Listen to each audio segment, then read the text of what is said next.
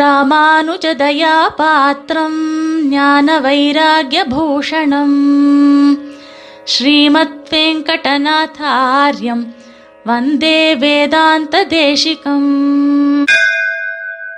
ஸ்ரீமதே ராமானுஜாய நமஹ. அனைவருக்கும் சுப்பிரபாதம்.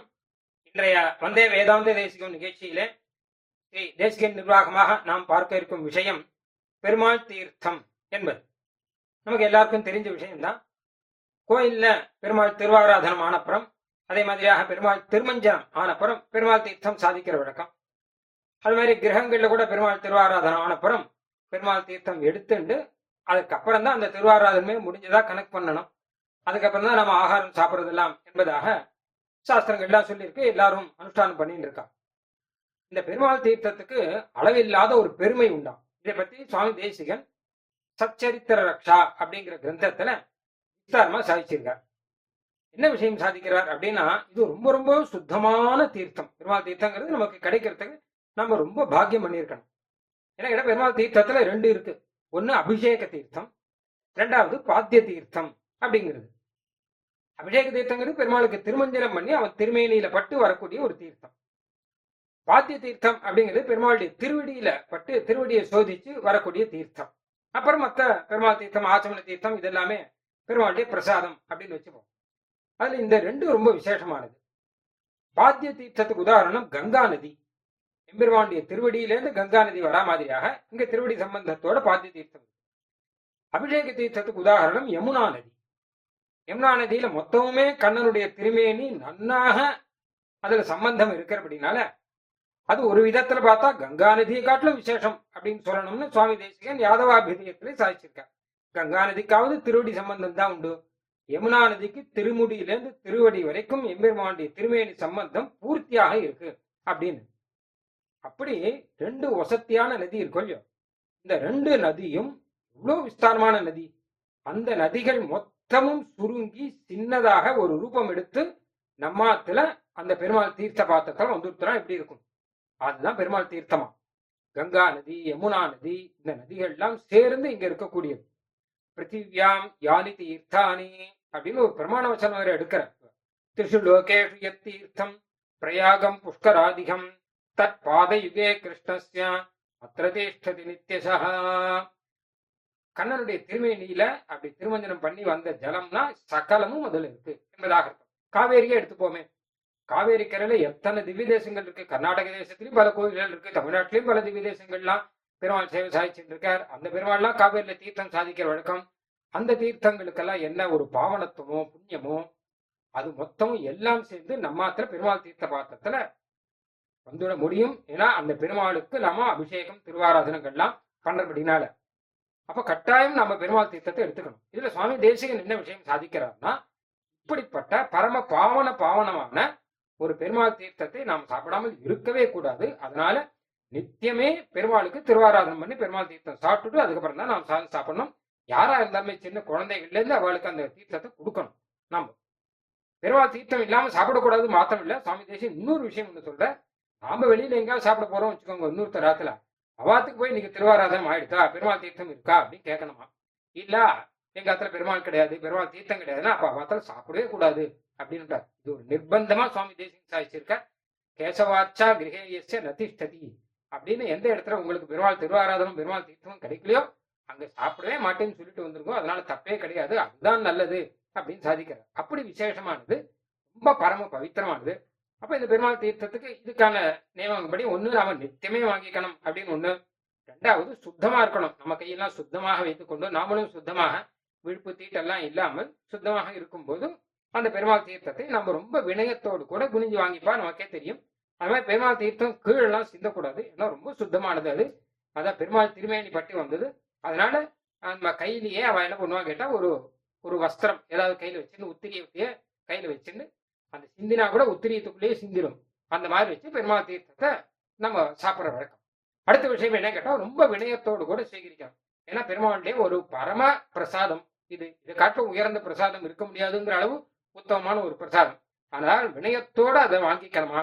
அது அப்படியே நம்ம கையால் வாங்கி சாப்பிடும்போது பெருமாள் தீர்த்தம் கையால் வாங்கி சாப்பிடணும்னு தான் சொல்லியிருக்கா. அதாவது என்ன கேட்டான்னா, மற்ற பெருமாள் தீர்த்தம் தவிர வேற எதுவும் நம்ம கையில் வாங்கி சாப்பிடக்கூடாது. இப்ப ஆத்துலயே தீர்த்தம் தரான்னு வச்சுக்கோங்க, தாகமா இருக்கு தீர்த்தம் அப்படின்னு ஒரு டம்ளர்ல வச்சு நம்ம தீர்த்தம் சாப்பிடாம கூட என் கையில செய்யுங்க அப்படின்னு கையை அஞ்சலி மாதிரி இப்படி வச்சுன்னு கையில அப்படிலாம் தீர்த்தம் எல்லாம் அப்படி தீர்த்தபானம் பண்ணக்கூடாது, அந்த கை எச்சலாயிடும் அப்படின்லாம் சொல்லியிருக்கா. இல்லையே அந்த பெருமாள் தீர்த்தம் மட்டும்தான் நாம அதே மாதிரியாக அந்த அப்படியே சாப்பிடலாம், அதுவும் எச்சல்னு பண்ண மாட்டா, உதத்துல பட்டும் படாத மாதிரி அழகா பெரியவர்கள்லாம் அந்த பெருமாள் தீர்த்தத்தை சீக்கிரித்துக் கொள்வார்கள். அந்த ரீதியில பெருமாள் தீர்த்தம் மட்டும்தான் சாப்பிடலாம். அதே மாதிரி நின்றுண்டு சாப்பிட்றது பெருமாள் தீர்த்தம் மாத்திரம்தான், மற்ற சாதாரண தீர்த்தமோ பழமோ எதுவும் ஆனாலும் உட்காந்துதான் சாப்பிடணும் தவிர நின்று சாப்பிடக்கூடாது அப்படின்னு சாஸ்திரம் இருக்கு.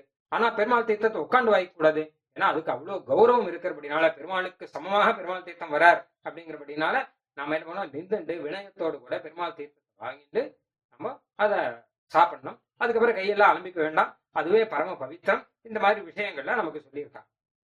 மாத்திரம் இல்ல அந்த பெருமாள் தீர்த்தத்தை அதுக்கப்புறம் தலையிலையும் புரோட்சிச்சுக்கணும்.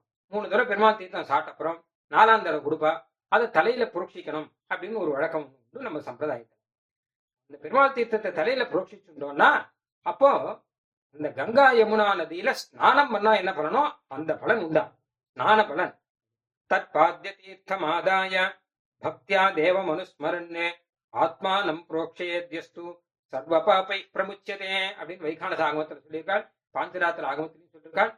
புரோக்ஷணம் பண்ணா சர்வ பாபங்களும் விட்டுவிடும். கங்கா நதி ஸ்நானம், யமுனா நதி ஸ்நானம், சர்வ நதியிலேயே ஸ்நானம் பண்ண பலன் எல்லாம் கிடைக்கும். அதனால கட்டாயம் தலையில அதை புரோட்சிச்சுக்கணும். அது மாத்திரம் இல்ல தூஷணம் ந பிரயோக்தவ்யம், இதெல்லாம் தூஷிக்க கூடாது. அது ஏதோ ஒன்னு ரெண்டு தோஷம் இருக்கு, என்ன நீ ஏலக்காய் போட்டிருக்க ஒண்ணுமே இல்லையே அப்படி இப்படின்னு சொல்லி வேற ஏதோ தூஷணங்கள்லாம் எதுவுமே பண்ணக்கூடாது. என்ன கேட்டான்னா பெருமாள் தீர்த்தம் கிடைச்சதே நமக்கு பரம பாக்கியம் அப்படின்னு நினைச்சுட்டு அதை பரம பாவனமாக அதை ஏற்றுக்கொள்ள வேண்டும். பாத்திய தீர்த்தம் அதுல ஆகாரத்துல என்ன பண்ணுவாங்க கேட்டான்னா ரொம்ப ஆச்சரியமாக பெரியவாள்லாம் அதை பிரிச்சு வச்சிருக்காள். அபிஷேக தீர்த்தத்தை பெருமாள் தீர்த்தமா எடுத்துக்கணும். சாப்பிடும் போது பரிசேஜனம் பண்ணிட்டு அதுக்கப்புறமும் அது வந்து கடைசியை சாப்பிட்டு முடிக்கிச்சு சாதிக்கிறாள், அது வந்து பாத்திய தீர்த்தம் சாதிப்பார்கள் அப்படின்னு ஒரு வழக்கம் வச்சிருக்காங்க. ரொம்ப விசேஷமானது, ஏன்னா பாதோதகசிய மகாத்யம் ஜானாத்யவகி சங்கரஹா அப்படிங்கிற சுவாமி. அதாவது எம்பெருமானுடைய திருவடி தீர்த்தத்தினுடைய பெருமை யாருக்கு நல்லா தெரியும்னா பரமசிவனுக்கு தான் நல்லா தெரியுமா. அவர் என்ன பண்ணாருன்னு கேட்டா தன் சிரஸ்ல எப்பவுமே அதை வச்சிருக்காரு. நம்மளாவது வெறுமை தானே புரோட்சிச்சுக்கிறோம், ஆனா பெருமாள் திருவடியிலேன்னு வந்த கங்கா நதிய தன் சிரஸ்ல இன்னைக்கும் நிரந்தரமாக அவர் தரிச்சிருக்காரு இல்லையா. ஏன்னா எம்பெருமானுடைய திருவடி தீர்த்தம்னு அவர் அனுசந்தானம் பண்ணிட்டு இருக்காரா. நம்மளும் அந்த மாதிரிதான் அனுசந்தானம் பண்ணிட்டு தான் பெருமாள் தீர்த்தத்தை நம்ம தலையில சீகரிச்சுக்கணும். அது அவருக்கு தெரியும், அந்த பெருமை அவருக்கு தெரிஞ்ச அளவு யாருக்குமே தெரியாது அப்படின்னு அது எல்லாமும் புராணங்கள் தான் இந்த வச்சனங்கள்லாம் சொல்றது.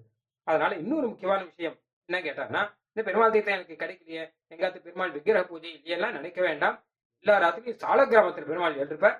அந்த சால கிராம சீலா தீர்த்தம் இருக்கு இல்லையோ அதுவே பெருமாள் தீர்த்தம் தான், அதுல எந்த குறவும் கிடையாது. ஏன்னா பெருமாள் தான் சால கிராம ரூபத்தில் இருக்கார். அப்படி சால கிராமம் இல்லாட்டா கூட துவாரகா சீலா அப்படின்னு பல துவாரங்களோட கூட பல கண்ணுகளோட இருக்கக்கூடியவர் துவாரகாசிலா அப்படிங்கிறவர். துவாரகையில நிறைய எழுதியிருக்கார். அது மாதிரி துவாரகாசிலா தீர்த்தம் அப்படிங்கிறது அதுவும் ரொம்ப விசேஷம். அதனால்தான் பெரியவாள்லாம் திருவாராதம் பண்ணும்போது விக்கிரக பெருமாள் இருந்தாலுமே கூட சாலகிராம தீர்த்தம், துவாரகா தீர் துவாரகாசிலா தீர்த்தம் எல்லாத்துக்கும் திருமஞ்சனம் பண்ணி தான் அதெல்லாம் வேணும் அப்படின்னு ஆசைப்படுவார்கள். இப்படியாக இருந்தால் நமக்கு வந்து சகல பாபங்களும் போகும், அதனால நல்ல புத்தி கிடைக்கும் அப்படிங்கிறது இன்னொன்று முக்கியமான விஷயம்.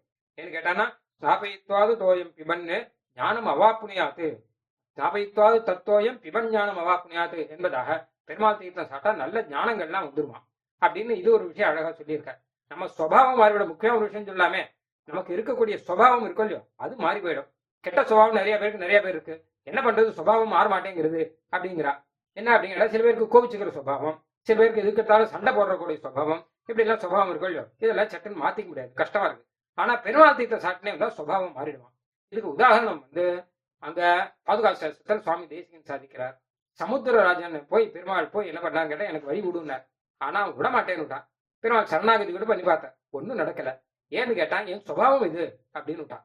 ஆனா பெருமாள் வில்ல எடுத்தோடனே பட்டுன்னு கீழ் வந்து சரணாகதி பண்ணிட்டு என்னை காப்பாத்துங்க அப்படின்னு விட்டான். அப்ப பெருமாள் வந்து சமுத்திரராஜனுக்கு அபயம் கொடுத்துட்டார்.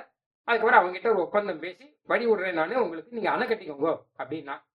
ஏன் முதல்ல இப்படி சொன்னா அப்படி என் சுபாவமாச்சே, எனக்கு இந்த சுபாவத்தை நீங்க தானே கொடுத்த போன்றான் பெருமாள் கிட்ட. சமுத்திரமானது யாருக்கும் வழிவிடாது அப்படிங்கிறது சமுத்திரத்தினுடைய சுபாவம். பின்ன ஏன் இப்ப கீழே வந்த அப்படின்னா நல்ல புத்தி வந்துருக்கு, கீழே வந்தேன் நம்ம கிட்ட வந்துட்டேன். எப்படி நல்ல புத்தி வந்தது அப்படின்னு கேட்டா அதுதான் சுவாமி தேசிகன் பாதுகாசத்தில் சாதிக்கிறார். பரதாழ்வான் என்ன பண்ணார், பெருமாளுடைய பாதுகையை ஏழை பண்ணிட்டு போய் அயோத்தியா நகரத்து பக்கத்துல நந்தி கிராமம் அப்படிங்கிற கிராமத்துல வச்சு அந்த பாதுகைக்கு பட்டாபிஷேகம் பண்ணார். நித்தியமே அபிஷேகம் பண்ற அந்த சரையூ நதி ஜலத்தை வச்சு அபிஷேகம் பண்றாராம். அந்த ஜலமானது சரையூ நதியிலேயே விழுந்து அது வழியாக அப்படியே சமுத்திரத்தில் போய் சேர்றதாம். அந்த பாதுகா தீர்த்தம் கொஞ்சம் அது பெருமாள் தீர்த்தம், அபிஷேக தீர்த்தம். அந்த தீர்த்தமானது சமுத்திரத்துல படவேதான் சமுத்திரத்துக்கு அந்த சுபாவமே மாறி போய் நல்ல புத்தி வந்துருத்தான். அதனால சமுத்திரம் மாதிரி யாருக்கும் வழிவிட மாட்டேன்னு பெருமாளே கொடுத்த சுபாவம் அது. அந்த சுபாவமே மாறி பெருமாள் கிட்ட கீழே விழுந்து அவரை சரணாகதி பண்ணி உமக்கு அணை கட்டிக்கிறதுக்கு நான் அனுமதி கொடுக்குறேன்னு வழி கொடுத்த அளவு மாறிட்டுன்னா பெருமாள் தீர்த்தம் நித்தியம் சாட்டுன்னு வந்தால் நமக்கு சுபாவோ துரதிக்கிரமகான்னு சொல்ற மாதிரி மாற முடியாத சுபாவம் சின்ன வயசுல நிறுத்துருக்கு. திடீர்னு மாத்திக்கோனா மாத்திக்க முடியுமானா அப்படிலாம் நிறைய பேர் தர்க்கம் பண்றாங்க. இந்த கெட்ட சுபாவங்கள் எல்லாம் மாறி நல்ல ஞானம் வரும்.